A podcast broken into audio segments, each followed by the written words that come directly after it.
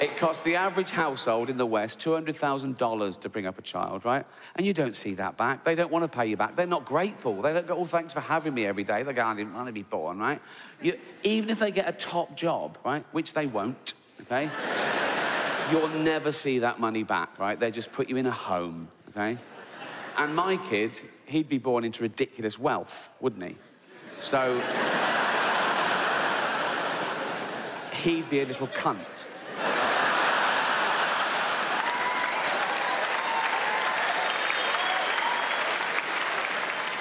A little Hampstead cunt.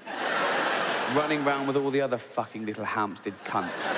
Being all Hampstead and cunty. I'm a little Hampstead cunt. Yes, I know. I know, yeah. These are my little cunty friends. Yeah, I know. It's obvious. I can tell from your little fucking cunty hats that you're little Hampstead cunts. You little posh Hampstead. And on the one hand, he'd know he was a little fucking Hampstead cunt. I'm a little Hampstead cunt. Yes, we know. Everyone knows, right? He'd know that, right? And on the other hand, he'd know that he could never live up to being as brilliant as his dad, right? I'd say, I'd say, you know, I worked my way up from nothing and I gave it to you and you're just a little useless Hampstead cunt. Go, yeah, and that would probably prey on his little mind a bit, wouldn't it? Like 11, 12, he'd sort of be a naughty boy, run with the wrong crowd, try and get out from under my shadow, right? And then he'd turn to drugs, and about 13, he'd come home and he'd overdose on my Afghan rug. 20 grand, that was, right? And as he was there, right, convulsing and throwing up his fucking lungs, right, and with his little posh, high-pitched fucking death rattle, right, his little fucking dying words, he'd go, do you love me now, Daddy? No, no. No, I never did, and that's why you're never going to be born, you useless fucking junkie Hampstead cunt.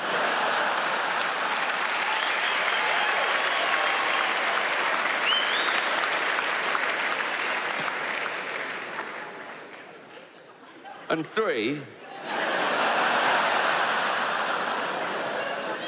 I'd worry sick about him. You know, I, uh, no, I would. I've only got a cat at the moment, and I worry sick about her. I, I check the door three times when I go out, so you know she doesn't escape. I put food and water in every room in case the door shuts. She's peckish for 20 minutes. Right? a human baby, oh my God, the responsibility of a human life. I'd watch it sleep. I, I, you know, we've said how weak and vulnerable they are. It's like, oh my God, you perfect little thing. You, oh, flesh of my flesh. Uh, go to sleep in your expensive cot. Uh, oh, night, night, sleep tight.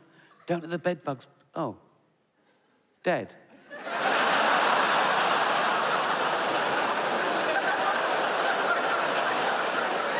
Yeah.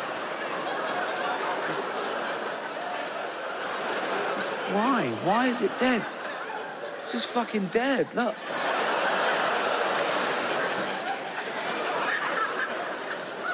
Fuck's sake.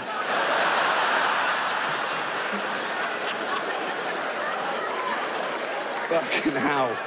What the... What a fucking waste of time that was. Fuck's sake. Embarrassing. Jane? what? Come here. I'm in the shower. Come here. What? Fucking dead already. I, I just fucking... Fucking hell, Jane. You call that a baby? That is... If Jane was out, I'd have to text her, wouldn't I?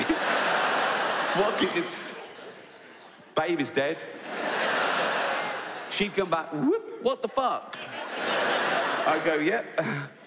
Forget the Pampers, lol.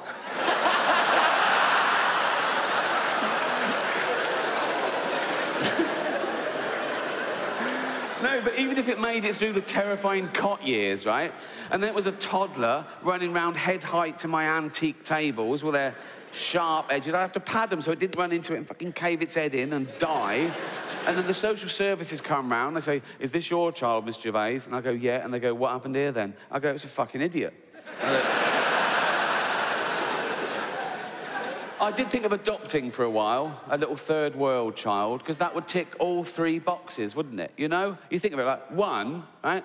I wouldn't be adding to the population problem. I'd be alleviating existing problem. A young kid born through no fault of his own into abject poverty, he would have died without me. I can literally save his life. and give him a great upbringing, right?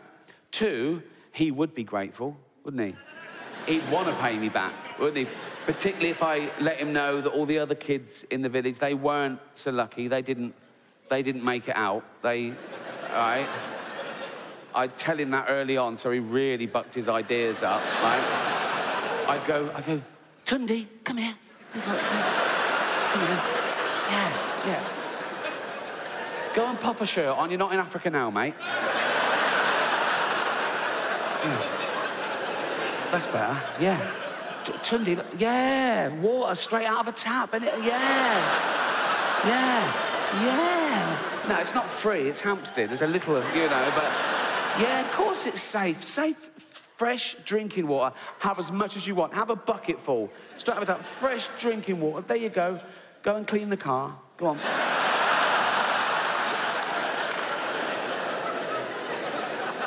No, I go, look, look, do you remember your friends in the village back in Africa? Yeah, they're all dead. Because a rich man didn't save them and bring them to Hampstead, so do you want to pay me back? Yeah, yeah, I bet you do, right? and the good thing about them is they can start work when they're about six. Um, I just call up Nike and I go, um, do you still make your stuff in sweatshops? Got a great little worker here. Yeah. Pound a day's fine. He's got to start somewhere. Yeah, brilliant. Right? And three, if he ran round and caved his head in and died, and the social services came round and said, Is this your child, Miss Gervais? I'd go, Does it look like mine? I'd go, This is Hampstead. It's obviously broken in, mate.